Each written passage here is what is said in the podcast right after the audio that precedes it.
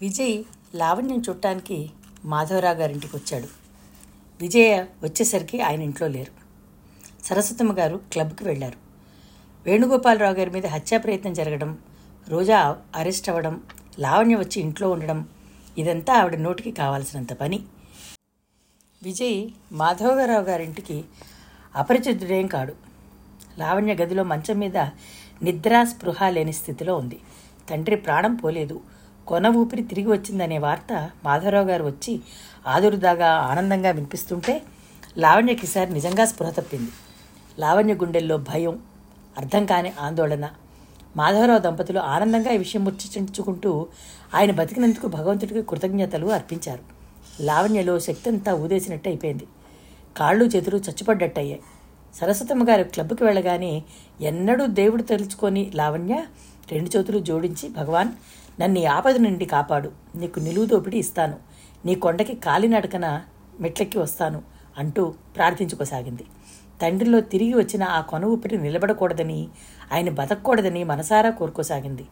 లావణ్య కళ్ళ ముందు ఉగ్ర నరసింహమూర్తిగా తండ్రి ముఖం రకరకాలుగా కనిపించసాగింది. ఒకసారి హంటర్ చేత్తో పట్టుకుని వస్తున్నట్టు ఇంకొకసారి గుడ్లూర్మి ఇంత పని చేస్తావా నువ్వు? అని చేతులు జాచి పీక పట్టుకోవడానికి ప్రయత్నిస్తున్నట్టు ఉంది. నిద్రపోవడానికి స్లీపింగ్ పిల్స్ వేసుకుంటోంది. అయినా నిద్ర రావటం లేదు. మత్తుగా ఏదో ప్రపంచంలో ఉన్నట్టుగా ఉంది. మంచం మీద పడుకున్న మనిషి ఉండి ఉండి ఉలిక్కిపడి లేచి కూర్చోసాగింది. గదిలోకి నౌకరు తొంగి చూసి అమ్మాయి గారు అని పిలవగానే మత్తున ఎగిరిపడి లేచి కూర్చుంది.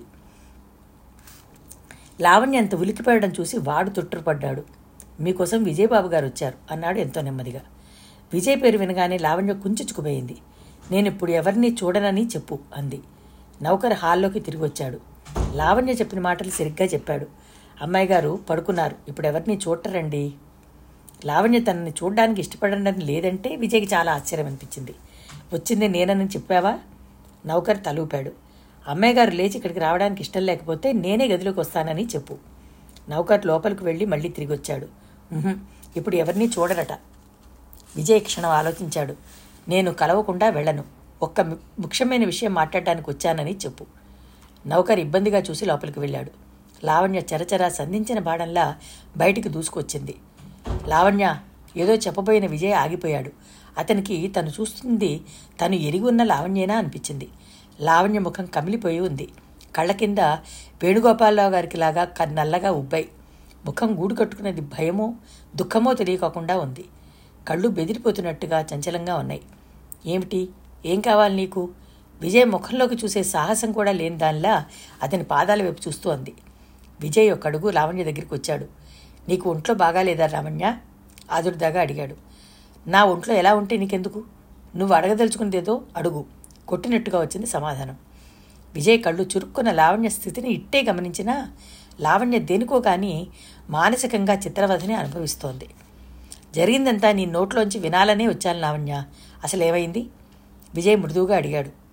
నాకు తెలీదు. నేనెవరితో ఈ విషయం గురించి మాట్లాడదలుచుకోలేదు. నీకంతగా కావాలని ఉంటే అంకుని అడుగు చెప్తారు. విజయ్ అభిమానం దెబ్బతింది. నేనంత పరాయవాడినా లావణ్య? కాక దగ్గరవాడివా? ఆ అడగడంలో ఎంతో హేళన అంతకు రెట్టింపు వ్యంగ్యం. ఇంతలో విజయ్ గొంతు వినగానే లోపల ఎక్కడో ఆడుకుంటున్న రాధ పరిగెత్తుకుంటూ వచ్చింది. విజయ్ అలవాటు ప్రకారం రాధని చూడగానే చేతులు చాచాడు. రాధా గర్జిస్తున్నట్టుగా అరిచిన లావణ్య విజయవైపు పరిగెత్తుతున్న రాధను మధ్యలోనే రెక్కబట్టి గుంజి ఆపింది. లోపలికి వెళ్ళు. ఇక్కడెందుకు వచ్చావు నువ్వు? రాధ కళ్ళు పెద్దవి చేసి అక్కగారి వైపు చూడసాగింది. లావణ్య ఏమిటిది? ఏమైంది నీకు? విజయ్ అసహనంగా అడిగాడు. రాధ విజయ్ దగ్గరికి వెళ్ళడానికి అక్కగారి చేతుల్లోంచి గుంజుకోసాగింది. బుద్ధి లేదు. పిచ్చి వేషాలు వేశాలు అంటే ఒళ్ళు చీరుస్తాను. లోపలికి పో. లావణ్య రా రాధ వీపు మీద బలంగా రెండు చరిచింది. విజయ్ ఉలిక్కిపడ్డాడు. రాధ ఒంటి మీద పడ్డ దెబ్బలు తనకే తగిలినట్టుగా అయింది. ఒక్క అంగలో వచ్చి రాధని విడిపించబోయాడు. లావణ్య విసురుగా అతని చేతులు తోసేసింది. తీక్షణంగా చూస్తూ అంది విజయ్ దూరంగా ఉండు. నీ కనవసరమైన విషయాల్లో కల్పించుకుని నీ హద్దులను మేరకు. నీకు బుద్ధుందా లేదా? నోరు లేని పసిపిల్లని అలా బాస్తావే మనిషివేనా నువ్వు? విజయ్ కోపంగా అడిగాడు. కాదు పశువుని. మనుషుల్లో గోముఖ వ్యాఘ్రాల్లా ప్రవర్తించే కొంతమంది నమ్మక ద్రోహుల కంటే పశువులు బాగానయం. వాటికి తెలివితేటలుండవు. గ్రహింపు జ్ఞానం ఉండదు. కానీ తడిగుడ్డలతో గొంతులు కొయ్యవు. నవ్వుతూ నమ్మించి ప్రాణాలు తీయవు. విజయ్ వైపు నిర్లక్ష్యంగా చూస్తూ అంటున్న లావణ్య గది బయటకు వస్తూ వెంకటేష్ ఇలా రా. వచ్చి రాధమ్మ గారిని అవతలికి తీసుకువెళ్ళు అంది ఆజ్ఞాపిస్తున్నట్టుగా. వెంకటేష్ లోపలికి వచ్చాడు లావణ్య చేతుల్లోంచి రాధని బలవంతంగా ఎత్తుకుని భుజాన్ని వేసుకుని అవతలికి తీసుకుపోయిపోయాడు రాధ నౌకరి చేతిలోంచి తప్పించుకోవాలని గిలగిల్లాడుతూ విజయ్ వైపు చేతులు జాపింది. విజయ్ ప్రాణం విలవిల్లాడిపోయింది. అయిందా వచ్చిన పని? ఇంకా ఏమైనా ఉందా? నాన్నగారి హత్యా ప్రయత్నం గురించి నీకు అంతగా తెలుసుకోవాలని ఉంటే అంకుల్ వచ్చి రాత్రా. నేను ఇప్పుడే మాట్లాడలేను. నాకు తలనొప్పి బద్దలవుతోంది. నేను కాసేపు వెళ్ళి పడుకోవాలి. లావణ్య చెప్పాల్సిందేదో చెప్పేసిన మనిషిలా వెనక్కు తిరిగి వెళ్ళబోయింది. నేను నీతో మాట్లాడడానికి వచ్చాను లావణ్య. నీతో కొన్ని విషయాలు చెప్పాలి. వెళ్ళబోతున్న లావణ్య ఆగింది. ముఖ్యమైన విషయాలా? ఏమిటవి? ఏమైనా కానీ చెప్పాల్సిన అవసరం మీకుందేమో కానీ వినాల్సిన అవసరం నాకు మాత్రం లేదు. నాకు తెలిసినంతవరకు నీ దగ్గర నుంచి వినాల్సిన విషయాలు ఏవీ లేవు. కాబట్టి నీవు వెళ్ళవచ్చు. లావణ్య ఎందుకు ఇలా మాట్లాడుతున్నావు? నిష్ఠూరంగా అన్నాడు విజయ్. అతనికి లావణ్య ధోరణి ఏమిటో బొత్తిగా అంతుపరచట్లేదు. లోపలికి వెళ్ళబోతున్న లావణ్య చురుగ్గా అతని వైపు తిరిగి ఇంకెలా మాట్లాడమంటావు? నువ్వెవరివని మాట్లాడమంటావు? నువ్వు నాకేమవుతావని? నా కష్టం సుఖం చెప్పుకోమంటావా? లావణ్యకి హఠాత్తుగా దుఃఖం ముంచుకొచ్చేసింది. కానీ ఎలాగో ఏడుపు దిగమింగుతూ అంది. ప్లేన్ దిగ్గానే నీకు నేను గుర్తొచ్చానా? సరాసరి నా దగ్గరకు వచ్చావా నువ్వు నీకోసం వెయ్యి కళ్ళతో ఎదురు చూస్తున్నాను నేను. నీకు నేను గుర్తే లేదు. విజయ్కి సంగతి ఏమిటో మెరుపుల క్షణంలో బోధపడింది. అతని ముఖంలో ఆవరించుకున్న ఆగ్రహం నిమిషాల్లో మాయమైపోయింది. సారీ లావణ్య నా వల్ల నిజంగా చాలా పొరపాటే జరిగింది. అనునయంగా అన్నాడు. నీ క్షమాపణ నాకేం అవసరం లేదు. ఇకనైనా నీ నటనలు మానేయి. నీకు ఎవరెవరు ముఖ్యమనుకున్నావో వాళ్ళ దగ్గరికి వెళ్ళావు. నా కళ్ళు తెరిపించావు. చాలా అన్యాయంగా మాట్లాడుతున్నావు నువ్వు. నువ్వు రోజాని విడిపించావా లేదా? విడిపించాను. ఇప్పుడు అమ్మాయి నీ ఇంట్లో ఉందా లేదా? ఉంది. విజయ్ ఎలాంటి సంకోచం కానీ తొట్టుపాటు కానీ లేకుండా జవాబు చెప్పడం చూసిన లావణ్యకి మనసంతా ద్వేషంతో చేదు ఎక్కినట్టుగా అయిపోయింది. దుఃఖం స్థానంలో క్రోధం ఆవరించింది. రోజాతో నీకు ఎలాంటి సంబంధం లేనప్పుడు నీకెందుకంత ఆత్రం? దిగి దిగ్గానే ఆవిడ కోసం పరిగెత్తాల్సిన అవసరం ఏమిటి? విజయ్ జవాబు చెప్పలేనట్టుగా చూడసాగాడు. జవాబు చెప్పు. మాట్లాడు. మాట్లాడమేం ఏం చెప్పను? నువ్వంత ఆవేశంగా అన్యాయమైన ఆరోపణలు చేస్తుంటే అన్యాయంగా మాట్లాడుతున్నానా? నేనా? సరే పోని సూటిగానే మాట్లాడతాను. ఒకటి నేను అడుగుతాను. నిజం చెప్పు. రోజా నీకేం కాదా? లావణ్య విజయ్ నిస్సహాయంగా చూశాడు. ఆ అమ్మాయికి నీకు ఎలాంటి సంబంధం లేదని గుండెల మీద చేయి వేసుకుని మీ అమ్మ మీద ఒట్టేసి చెప్పు. విజయ్ సమాధానం చెప్పలేదు. నాకు తెలుసు నువ్వు చెప్పవు చెప్పలేవు. అందుకే నీకు దూరంగా ఉండదలుచుకున్నాను. ఇక నువ్వు చెప్పాల్సింది నేను వినాల్సింది అంతా అయిపోయింది. వెళ్ళు నువ్వు. లావణ్య నేను నేను నిజం చెప్తున్నాను. నాకు నువ్వెంతో రోజా కూడా అంతే. ఈ సంగతి నీకు అతని వాక్యం పూర్తి కానే లేదు. ఏమిటేమిటి? నేను ఆ పని మనిషి నీకు సమానమా? ఇదేనా నువ్వు చెప్పేది? ఈ మాటే ఇంకోరు అన్నట్లయితే చాచి చెంప పగలగొట్టుండేదాన్ని. విజయ్ నీ కళ్ళు మరీ నితికెక్కాయి ఎవరు ఎవరో గమనించే జ్ఞానం కూడా పోయినట్టుంది. అంతస్తులు అర్హతలు మర్చిపోయి మాట్లాడకు. నీకు నీ పైపై నటనలతో నీ తీపి తీపి మాటలతో మురిసిపోయి నన్ను నేను మర్చిపోవడానికి నేను నాన్నగారిని కాదు. నీ అలుసు చూసుకుని నువ్వు అండగా ఉన్నావనే ధైర్యంతోనే ఆ రాక్షసి ఇంతగా తెగించింది. నాన్నగారి ప్రాణాలు బలి కావడానికి కూడా సిద్ధమైంది. రోజా నీకేం కాదని నువ్వు బుకాయించినా రోజా నీకేమవుతుందో నాకు తెలుసు. నా దగ్గర రుజువులున్నాయి. చూపించమంటావా నీకు? లావణ్య దబాయింపుకి విజయ్ ఆశ్చర్యంగా చూశాడు. రుజువా నువ్వా? ఏం చూపిస్తావు? ఏం చూపిస్తావా? నిలబడి ఒక క్షణం. తీవ్రంగా చూసిన లావణ్య లోపలికి పరిగెత్తింది. విజయ్ విస్మయంగా అక్కడ నిలబడ్డాడు. రుజువు చూపిస్తుందా ఏమిటిది? ఏమిటిది? లావణ్య ఇంకే కట్టుకదైనా సృష్టి సృష్టించట్లేదు కదా? లోపలికి వెళ్ళిన లావణ్య చేతుల్లో తెల్ల పెద్ద కవర్తో తిరిగి వచ్చింది. అందులో నుంచి ఒక ఫోటో తీసి విజయ్కి చూపిస్తూ ఇదేమిటి? దీనికేం జవాబు చెప్తావు? అది చూడగానే విజయ్ ఒక్కసారి లావణ్య మీద కురికాడు. లావణ్య చప్పున రెండంగల్లో మెరుపులా వెనక్కి వెళ్ళి దూరంగా నిలబడింది. బెదిరిస్తూ ఆగ్రహంగా అంది విజయ్ జాగ్రత్త. దూరంగా ఉండి మాట్లాడు. లేకపోతే నౌకరులతో నేను అవమానించాల్సి వస్తుంది. నీ ఇష్టం. విజయ్ ముఖం ఆ ఫోటోని చూడగానే చెవుల నుంచి మెడ దిగువన వరకు చిదిపితే రక్తం చిందేటంత ఎర్రగా కందిపోయింది. అది తను రోజా మెడలో మంగళసూత్రం ముడివేస్తున్నటువంటి ఫోటో. ఇవి ఇవి నీ దగ్గరికి ఎలా వచ్చాయి? అది నా రహస్యం. తల సగర్వంగా ఎగరేస్తూ అంది. ఫోటో చూడగానే విజయ్ ముఖంలో వచ్చిన మార్పుకి లావణ్యకి చాలా సంతోషం కలిగింది. ఎంతోసేపటి నుంచి ఓపికగా గాలం వేస్తూ కూర్చున్న మనిషికి గాలానికి చక్కటి చేప దొరికినప్పుడే ఆనందం అది.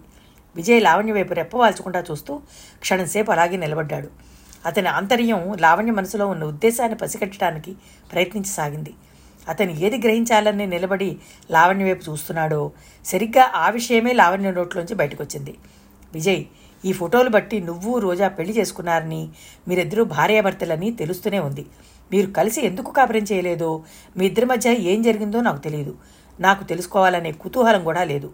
నాకు కావలసిందల్లా ఇందులో నీకు కూడా భాగం ఉందని అవసరమైతే రుజువు చేయటం. నీ మీద ప్రత్యేకంగా నాకేం ద్వేషం లేదు. ఒకటి మాత్రం చెప్తున్నాను జాగ్రత్తగా విను. నువ్వు ఈ గొడవలో కల్పించుకోవాలని చూసినా రోజాపక్షం వాదించాలని ప్రయత్నించినా నేను ఈ ఫోటోలతో ఇదంతా నీ పీకల మీదకి వచ్చేలా తె- చేసేస్తాను. జరిగిందేదో జరిగిందని నువ్వు మెదలకుండా ఊరుకుంటే నేను ఈ ప్రసక్తి తేను. ఈ గొడవంతా అయిపోయిన తర్వాత నీ ఈ ప్రాణ రహస్యాన్ని నీ చేతులకి భద్రంగా అప్పగిస్తాను. ఇది షరత్ అనుకున్నా సరే బెదిరింపు అనుకున్నా సరే. విజయ్ చిత్రమైన స్థితిలో ఉన్నాడు. అతనిలో భళ్ళున బద్దలవడానికి అగ్నిపర్వతంలా సిద్ధంగా ఉన్న ఆవేశాన్ని దిగమింగడానికి చాలా శక్తి కొడుకోల్కొంచింది. తన అల్మారాలో భద్రంగా దాచిన ఈ ఫోటోలు లావణ్య చేతికెట్టా వచ్చాయో అతనికి అర్థం కావటం లేదు. పైనుంచి లావణ్య ఇదంతా బయటికి తెస్తానని బెదిరిస్తోంది. విజయ్ రెండు నిమిషాల్లో తనని తాను కుదుటపరుచుకున్నాడు. అతని ముఖంలోకి మెల్లగా ప్రశాంతత వచ్చేసింది. ఆ ప్రశాంతత అట్టడుగున చెలరేగుతున్న అల్లకల్లోలం అతనికి ఒక్కడికే తెలుసు. విజయ్ లావణ్యని ఇంకేం ప్రశ్నించలేదు. లావణ్య చేతిలో ఉన్న ఫోటోకి తనకి ఏం సంబంధం లేనట్టుగా దీనికి తనేం బెదిరిపోనట్టుగా తీరికగా అక్కడున్న సోఫాలో కూర్చుని జేబులోంచి సిగరెట్ ప్యాకెట్ తీసుకుని అందులో నుంచి శ్రద్ధగా ప్రత్యేకంగా ఒకదాన్ని ఎన్నిక చేసుకున్నట్టుగా తీసుకుని వెలిగించుకున్నాడు. లావణ్యకి విజయ్ ధోరణి అర్థం కాలేదు. ఒక్కసారి పంజాతో కొట్టి మీదకి ఉరుకుతుంది అనుకున్న సింహం అంతలో సాధువుగా శాంతించిపోయి అతి నిదానంగా ప్రవర్తించినంత ఆశ్చర్యంగా అనిపించింది. లావణ్యకి తన చేతికి చిక్కిన అందమైన చేప ఎర్రని విడిపించుకుని నీళ్ళలోకి జారిపోతున్నట్టుగా ఉంది. విజయ్ ముందు తను ఓడిపోతున్నాననే భావన తీవ్రమైన ఆశాభంగం కలగజేసింది. ఆవేశంతో పూనకం వచ్చినట్టు ఊగిపోవాల్సిన విజయ్ తనని బతిమలాడుతూనో బెదిరిస్తూనో చిందులు తొక్కాల్సిన మనిషి సోఫాలో తీరికగా కూర్చుని సిగరెట్ కాల్చుకోవడం చూడగానే ఒళ్ళంతా కంపరం పుట్టినట్టయింది. ఏమిటి మాట్లాడమేం? నేను చెప్పిన షరతుకు ఒప్పుకున్నట్టేనా? అంది రెట్టిస్తున్నట్టుగా. విజయ్ కొద్దిగా కనుమమ్మలెత్తాడు షరత అయితే నువ్వు పెట్టింది షరత్ అన్నమాట బెదిరింపు కాదా? నువ్వు షరతుకు లొంగకపోతే అది బెదిరింపే అవుతుంది. సాధారణంగా షరతు పెట్టేవాళ్ళు చివరికి చేసే పని అదేలే నిర్లక్ష్యంగా అన్నాడు. ఈ మాటలన్నీ నాకు అనవసరం. నువ్వు ఒప్పుకుంటావా లేదా? నన్ను ఆలోచించుకొని మరి. ఇంతలో మాధవరావు గారు లోపలికి వచ్చారు. ఆయన్ని చూడగానే లావణ్య ఫోటోని కవర్లో పెట్టేసింది. మాధవరావు గారు విజయ్ని చూడగానే విజయ్ నువ్వు ఇక్కడికి వచ్చావా? నేను నీకోసం మీ ఇంటికి వెళ్ళాను. అంటూ అతను ఎదుర్కో ఉన్న సోఫాలో వచ్చి కూర్చున్నాడు. ఇప్పుడే వచ్చాను. సిగరెట్ నుసి యాస్ట్రేలు దులుపుతూ ఎంతో మామూలుగా జవాబు చెప్పాడు. అప్పుడు అతను చూసిన వారెవరూ క్షణం క్రితం అతను పడిన ఆందోళన ఆవేశం ఏమాత్రం గుర్తించలేరు. లావణ్య కల్పించుకుంటూ అంది విజయ్కి ఏవో వివరాలు కావాలట. అవన్నీ చెప్పడం నా వల్ల కావటం లేదు. మీరు చెప్పండి అనేసి వెళ్ళిపోయింది. వెళ్ళే ముందు చేతిలో ఉన్న కవరును విజయ్ వైపు చూపిస్తూ హెచ్చరికగా ఆడించడం మాత్రం మర్చిపోలేదు. మాధవరావు తలపట్టుకుంటూ అన్నారు విజయ్ వీళ్ళ బాధ్యత లేని తనం తొందరపాటు చూసావా ఎంత అనర్థం చేశారో? ఆ మనిషి పూర్తిగా పోయాడో లేదో తెలుసుకోకుండానే స్టేట్మెంట్స్ ఇచ్చేశారు. నేను ఈ విషయం అసెంబ్లీలో అడిగి వాళ్ళ మీద గట్టి చర్య తీసుకునేలా చేయదలుచుకున్నాను. అందులో ఇంకోటి ఇంకోటి కాదే బాధ్యత గల పోలీస్ డిపార్ట్మెంటే ఇలా చేస్తే ఎలా? విజయ్ చిరునవ్వుతో అన్నాడు. వాళ్ళు కూడా మనుషులేగా? మనిషికి ఊపిరి పీల్చడం ఎంత సహజమో పొరపాటు రావడం కూడా అంతే సహజం. ఏదైతేనేం ఆయనలో ప్రాణం నిలబడింది. అదే మనకు కావాల్సింది. నేను ఇప్పుడే హాస్పిటల్కి వెళ్ళి వచ్చాను ఆయనలో రెపరెపలాడుతున్న ఆ ప్రాణం నిలబడుతుందో పోతుందో ఆ దేవుడికే తెలియాలి. కనీసం మరణ వాంగ్మూలం ఇచ్చేంతవరకైనా నిలిస్తే మన బాధ్యత సగం తగ్గుతుంది. లేకపోతే పెద్ద గొడవే. అది కేవలం మనందరి అదృష్టం మీద ఆధారపడి ఉందనుకోవాల్సి ఉంటుంది. వేణుగోపాలరావు గారు మరణించారనే ఉద్దేశంతోనే మాధవరావు గారు లావణ్యకి అండగా నిలిచారు. ఆయనకి ఊపిరి తిరిగొచ్చిందనే వార్త వినగానే మిత్రుడుగా ఆయన మనసు వెంటనే ఆనందం పొందినా తర్వాత ఆయన నోటి నుంచి జరిగిన దానికి వ్యతిరేకంగా ఏమైనా వినాల్సి వస్తుందేమోనని తన పని కుర్తిలో పడ్డ ఎలకలా అవుతుందేమోనని భయం పీడించసాగింది. లావణ్య చెప్పిందంతా నిజమైతే పర్వాలేదు. ఒకవేళ అదంతా అసత్యమైతే తను తొందరపడి లావణ్యకి అండగా నిలిచినందుకు లోలోపల బాధపడుతున్నా అవసరమైతే చివరి వరకు తన మాటలు అక్షరాల నిజమేనని వాదించడానికి నిశ్చయించుకున్నాడు. తను ఎన్ని కేసులు చూడలేదు. ఈ రోజుల్లో న్యాయం ఎక్కడుంది? లాయర్లు వాదించిందే న్యాయం. అబద్ధమైనా నిజమైనా సాక్షులతో రుజువు చేయగలిగిందే సత్యం. సాక్షులు కావాలంటే బోలెడంతమంది. వేణుగోపాలరావు గారికి ప్రాణం తిరిగి వచ్చిందని తెలిసిన మరుక్షణంలోనే తన ఇంట్లో నౌకర్లని వేణుగోపాలరావు గారింట్లో వంటవాడిని డ్రైవర్ని తోటమాలిని ఆయన డబ్బుతో కొనేశారు. ఎటొచ్చి ఎటుపోయినా ముందు చూపు ఉండడం మంచిది అనిపించింది ఆయనకి. రెండు రోజులు గడిచాయి. మూడో రోజున ఆ రోజు ఉదయం నుంచి కుండపోతుగా ఒకటే వర్షంగా ఉంది. విజయ్ తిరిగి తిరిగి మూడు గంటలు అవుతుండగా ఇంటికి వచ్చాడు. అతనిలో ఆకలి నిద్ర రెండు చచ్చిపోయినట్టున్నాయి. వేణుగోపాలరావు గారి ప్రాణం నిలబడ్డేటని నిన్న డాక్టర్లు దృఢపరిచారు. కానీ ఆ సంతోషం అరగంట కూడా నిలవలేదు. అంతలోనే ఆయన పరిస్థితి మళ్ళీ దిగజారిపోయింది. కొడగట్టి రెపరెపలాడుతున్న ఈ దీపం ఉంటుందో ఆరిపోతుందో అర్థం కాని పరిస్థితి భరించడం అందరికీ మహాయాతనగా ఉంది. దుర్బలమైన ఆ శరీరం మృత్యువు కోరల్లోంచి పెనుగులాడి యువతల పడలని పడుతున్న ఘర్షణ మెచ్చుకోదగ్గట్టుగా ప్రశంసించాలన్నట్టుగా ఉందంటున్నారు డాక్టర్లు. విజయ్ వేణుగోపాలరావు గారింట్లో డ్రైవర్ని వంటవాడిని తోటమాలిని అందరినీ విడిగా కలుసుకున్నాడు. వాళ్ళిచ్చిన సమాధానాలు ఒకే రకంగా గోడ మీద పిల్లివాటంలా ఉన్నాయి. ఇరుగు పొరుగుని ప్రశ్నిస్తే ఒక్కొక్కరు ఒక్కొక్క రకంగా చెప్పారు. సభ్యత సంస్కారం కలిగిన ఈ నాగరిక ప్రపంచంలో పొరుగువాడింటో ఏం జరుగుతుందో చూడాలనే కుతూహలం మాత్రం ఎవరికీ ఉండదు. ఎవరు గొడవ వారిదేనన్నట్టు ఉంటారు. కుడివైపు ఇంటి నౌకరు సాయంత్రం వేణుగోపాలరావు గారి కారు బయటకు వెళ్ళిన తర్వాత ఒక ట్యాక్సీ ఆ ఇంటికి రావడం అందులో ఆగంతుకుడు ఉండడం చూశానని చెప్పాడు. ఎడం వైపు ఇంట్లో ఆయా రోజా నడిచి రావడం తను చూశానని చెప్పింది. ఎదురింట్లో ఉన్న కుర్రాడు తన ట్యాక్సీలో రోజాని కూడా చూశానని చెప్తున్నాడు. తలో రకంగా ఎవరికి వారే తాము చెప్పింది సత్యం అన్నట్టుగా చెప్తున్నారు. ఇందులో ఎవరి మాట నమ్మాలో తెలియటం లేదు. ఇంట్లోంచి లావణ్య బయటికి వెళ్ళడం కానీ రావడం కానీ ఎవరూ చూసినట్టు లేదు. వేణుగోపాలరావు గారి కారు బయటికి వెళ్ళింది కాబట్టి అందులో వెళ్ళింది లావణ్య అయి ఉంటుందని ఒకరు కాదని ఒకరు తర్కిస్తున్నారు. మాధవరావు గారి నౌకర్లు మాత్రం సాయంత్రం లావణ్య అక్కడికి వచ్చినట్టుగా ఘంటాబద్ధంగా చెప్తున్నారు. తలా తొక్కాలని ఈ సమాచారంతో విజయ్కి మతిపోయినట్టుగా ఉంది. ఈ కేసు మబ్బులా విడిపోవాలంటే రెండే రెండు సంగతులు జరగాలి. అందులో ఒకటి వేణుగోపాలరావు గారి ప్రాణం నిలబడి ఆయనకి బాగా స్పృహ వచ్చి అసలేం జరిగిందో స్పష్టంగా వివరించాలి. రెండోది చంద్రం కనిపించి తను ఆ ఇంటికి ఎందుకు వెళ్ళాడో ఏం చేశాడో సత్యం చెప్పడం. ప్రస్తుతం ఈ రెండూ జరిగేట్టు లేవు. విజయ్ ఇంత క్రితమే శంకరయ్య ఇంటికి వెళ్ళొచ్చాడు. శంకరయ్య ఇంట్లో లేడని సుందరమ్మ చెప్పింది. రోజా క్షేమం గురించి ఆందోళన పడుతూ గా రాగాలు మొదలుపెట్టిన ఆవిడకి రోజాకేం భయం లేదని తన ఇంటిలో ఉందని చెప్పి ఓర్డించాడు శంకరయ్య ఇంటికి రాగానే ఇద్దరినీ కలిసి తన దగ్గరికి రమ్మనమని శంకరయ్యతో తను అర్జెంటుగా మాట్లాడాల్సిన పని ఉందని శంకరయ్య కోసం ఎదురు చూస్తూ ఉంటానని మరీ మరీ చెప్పి వచ్చాడు. మేనకోడల్ని చూడాలని తహతహలాడుతున్న సుందరమ్మ శంకరయ్య ఇంటికి రాగానే తప్పకుండా కలిసి వస్తామని వాగ్దానం ఇచ్చింది. విజయ్ ఎంత ప్రయత్నించినా చంద్రం ఆచూకీ మాత్రం తెలియలేదు. అతను ఏమైపోయాడో ఎక్కడున్నాడో ఆ భగవంతుడికే తెలియాలి. రోజా అరెస్ట్ అయిన వార్త అతనికి తెలిసినట్లయితే ఎక్కడున్నా రోజా ఉన్న తన ఇంటికి తప్పకుండా వస్తాడనే గాఢమైన నమ్మకం విజయ్ ఆంతర్యంలో బలంగా ఉంది. కానీ రెండు రోజులు గడిచినా చంద్రన్ రావటం కానీ కనీసం ఫోన్ చేయడం కానీ జరగకపోవడంతో విజయ్కి మాత్రం అనుమానం కలగసాగింది. చంద్రము ఏ స్థితిలో ఉన్నాడో అసలు అతనికి రోజా అరెస్టు అయిందన్న వార్త తెలుసో తెలీదో ఒకవేళ తెలిసినా రాలేని పరిస్థితిలో ఉన్నాడేమో అనిపించసాగింది. సరస్వతమ్మ గారి నోటి పుణ్యమా అని తన గురించి రోజా గురించి అనేక కట్టుకథలు పుట్టుకొచ్చేశాయి. రోజాని బెయిల్ మీద విడిపించి తన ఇంట్లో తెచ్చిపెట్టుకున్నందుకు గాను విజయ్ చాలా తీవ్రమైన విమర్శలకు గురయ్యాడు. ఎక్కడికి వెళ్ళినా ఒకటే ప్రశ్నలు. ఏమిటో ఆ అమ్మాయి నీ ఇంటిలో ఉండడం ఏమిటి అనో లేక రోజా మీద నీకెందుకంత ఆసక్తి అనో నిలదీసినట్టుగా ప్రశ్నించేవాళ్ళు విజయ్ సమాధానం చెప్పలేకపోయేవాడు. అతని మౌనం అవతల వాళ్ళకి అనుమానాన్ని పదింతల్పించేది. అంతేలే రంగు బయటపడేంత వరకు అందరూ పెద్ద మనుషులే. ఇంకెవరైనా అయితే పర్వాలేదు కానీ నువ్విలా ప్రవర్తించడం విచిత్రంగానే ఉంది అంటూ సూటిపోటిగా అనేవాళ్ళు.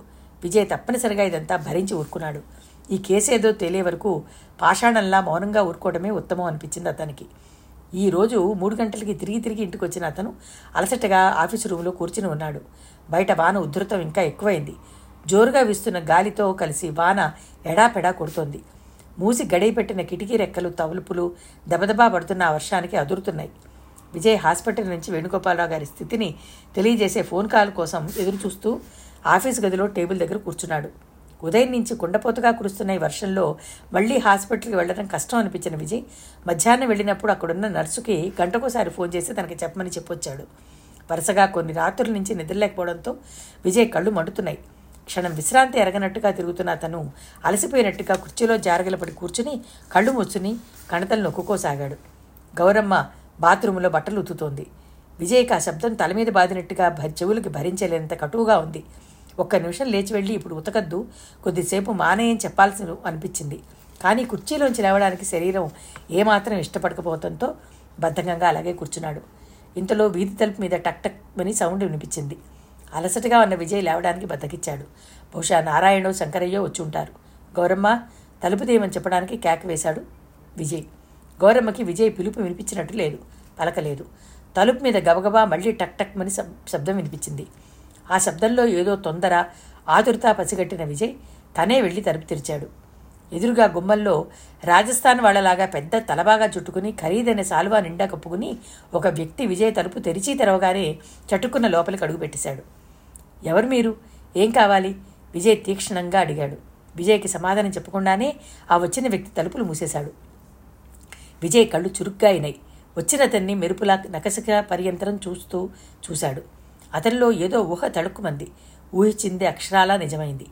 విజయ్ మీరు నన్ను గుర్తుపట్టలేదా? అంటూ చంద్రం తలపాగా తీసేశాడు. చంద్రం విజయ్ సంభ్రమాశ్చర్యాలతో చూశాడు. అతనికి కోరుకున్న పెన్నిధి కళ్ళెదుటుగా నిలిచి నిలిచినట్టుగా ఉంది. బయట టాక్సీ ఆగి ఉంది. డబ్బులు ఇవ్వాలి. చంద్రం చేయి జేబులోకి పోనిచ్చి పరిస్థితి అయిపోయాడు. ఆగు నేను ఇచ్చి వస్తాను. విజయ్ తలుపు తీసి బయటికి వెళ్ళాడు. వర్షం ఉధృతం తగ్గినా ఇంకా సన్నటి జల్లులా పడుతూనే ఉంది. ట్యాక్సీ మీటర్ చూడగానే విజయ్ కనుబొమ్మలు కొద్దిగా పైకి లేచాయి. మీటరు ఇరవై నాలుగు రూపాయలు చూపిస్తోంది. చంద్రన్ చాలా దూరం నుంచి వచ్చినట్టున్నాడు. విజయ్ జేబులోంచి పాతిక రూపాయలు తీసి డ్రైవర్కి ఇచ్చి లోపలికి వచ్చేశాడు అతని వీధి గ- తలుపు గడియ పెడుతుండగా చంద్రం ఆతురుదాగా అడిగాడు. ఇక్కడికి ఇప్పుడు ఎవరైనా వస్తారా? ఊహు వస్తే మీ మావయ్య రావాలి. ఆయన తప్ప ఇంకెవరూ రారు. ఇద్దరూ ఆఫీస్ రూమ్లోకి వచ్చారు. రోజా ఇక్కడే ఉంది కదూ? అన్నాడు చంద్రం. ఉంది. విజయ్ మీ మేలు నేను మర్చిపోలేను. దగ్గుత్తిగగా అన్నాడు. మీలా నేనేం చేశాను? రోజాని బెయిల్ మీద విడిపించి ఎవరికీ భయపడకుండా మీ గౌరవ ప్రతిష్టలు లెక్క చేయకుండా వచ్చి మీ దగ్గరికి తెచ్చిపెట్టుకున్నందుకు. అదా అందులో నా స్వార్థం కూడా ఉందని నువ్వెందుకు అనుకోకూడదు? చంద్రం మాట్లాడలేదు. విజయ్ చంద్రాన్ని పరీక్షగా అతని వైపు చూసి చూడనట్టుగా చూస్తున్నాడు. Vijay I'm sorry. ఆ రోజు పూనాలో మిమ్మల్ని కలుసుకోలేకపోయాను అంటూ చంద్రం నిండుగా కప్పుకున్న సాలువాని తీసి కుర్చీ మీద పడేశాడు. విజయ్ అప్పుడు గాని గుర్తించలేదు. చంద్రం చేతిలో సూట్ కేసు ఉంది. దాన్ని చూడగానే విజయ్ ఉలిక్కిపడ్డాడు ఆ సూట్ కేసు లావణ్యది. ప్లేన్లో ఎప్పుడైనా ట్రావెల్ చేయాలంటే మంచి సూట్ కేసు లేదని సణుగుతున్న లావణ్యకి తను ఒకసారి ఢిల్లీ వెళ్ళినప్పుడు అది తీసుకొచ్చి బహుమతిగా ఇచ్చాడు. ఏమిటి చూస్తున్నారు? ఇది నా దగ్గరికి ఎలా వచ్చిందా అనా? చంద్రన్ రాని నవ్వుని తెచ్చిపెట్టుకుంటూ అన్నాడు. విజయ్ అవునన్నట్టు తలూపాడు. ఇది ఎవరిదోనో అని మీకు చెప్పనవసరం లేదనుకుంటాను. ఇది వేణుగోపాలరావు గారు సొమ్ము ఉంది దీనిలో. ఆ రోజు ఆ ఇంట్లో దొంగతనం చేసి తీసుకువెళ్ళిన నేను చెక్కు చెదరకుండా తిరిగి మీకు అప్పగించడానికి తెచ్చాను. చంద్రం పెట్టి తెచ్చి విజయ్ టేబుల్ మీద పెట్టి మూత తెరిచాడు. దాని నిండా మిలమిల్లాడుతూ నగలు కనిపించాయి. అవన్నీ విజయ్కి తెలిసిన నగలే. వాటిని చూడగానే అతని ముఖం రాయిలా కఠినంగా మారిపోయింది. విజయ్ గుండెల్లో చిత్రమైన బాధ మొదలైంది. మనసనే దానికి పెద్ద ఇనపగుండు కట్టి లోతైన నీళ్ళలోకి వదిలేస్తే అది అంతు తెలియని అగాధంలోకి నిస్సహాయంగా దిగిపోతున్నప్పటి వ్యధ. చూడ్డానికి ఇష్టపడడం విషయం కళ్ళెదుటగా కనపడ్డప్పటి వ్యధ అది. తను ఊహించిందే నిజమైంది. తను భయపడుతున్నదే యథార్థంగా కళ్ళెదుటగా నిలబడి విక్రిస్తోంది రోజా అమాయకురాలు కాదు. రోజా చంద్రం. కలిసే ఈ పని చేశారు. రోజా తనతో చెప్పింది మాట్లాడింది అంతా నటన అన్నమాట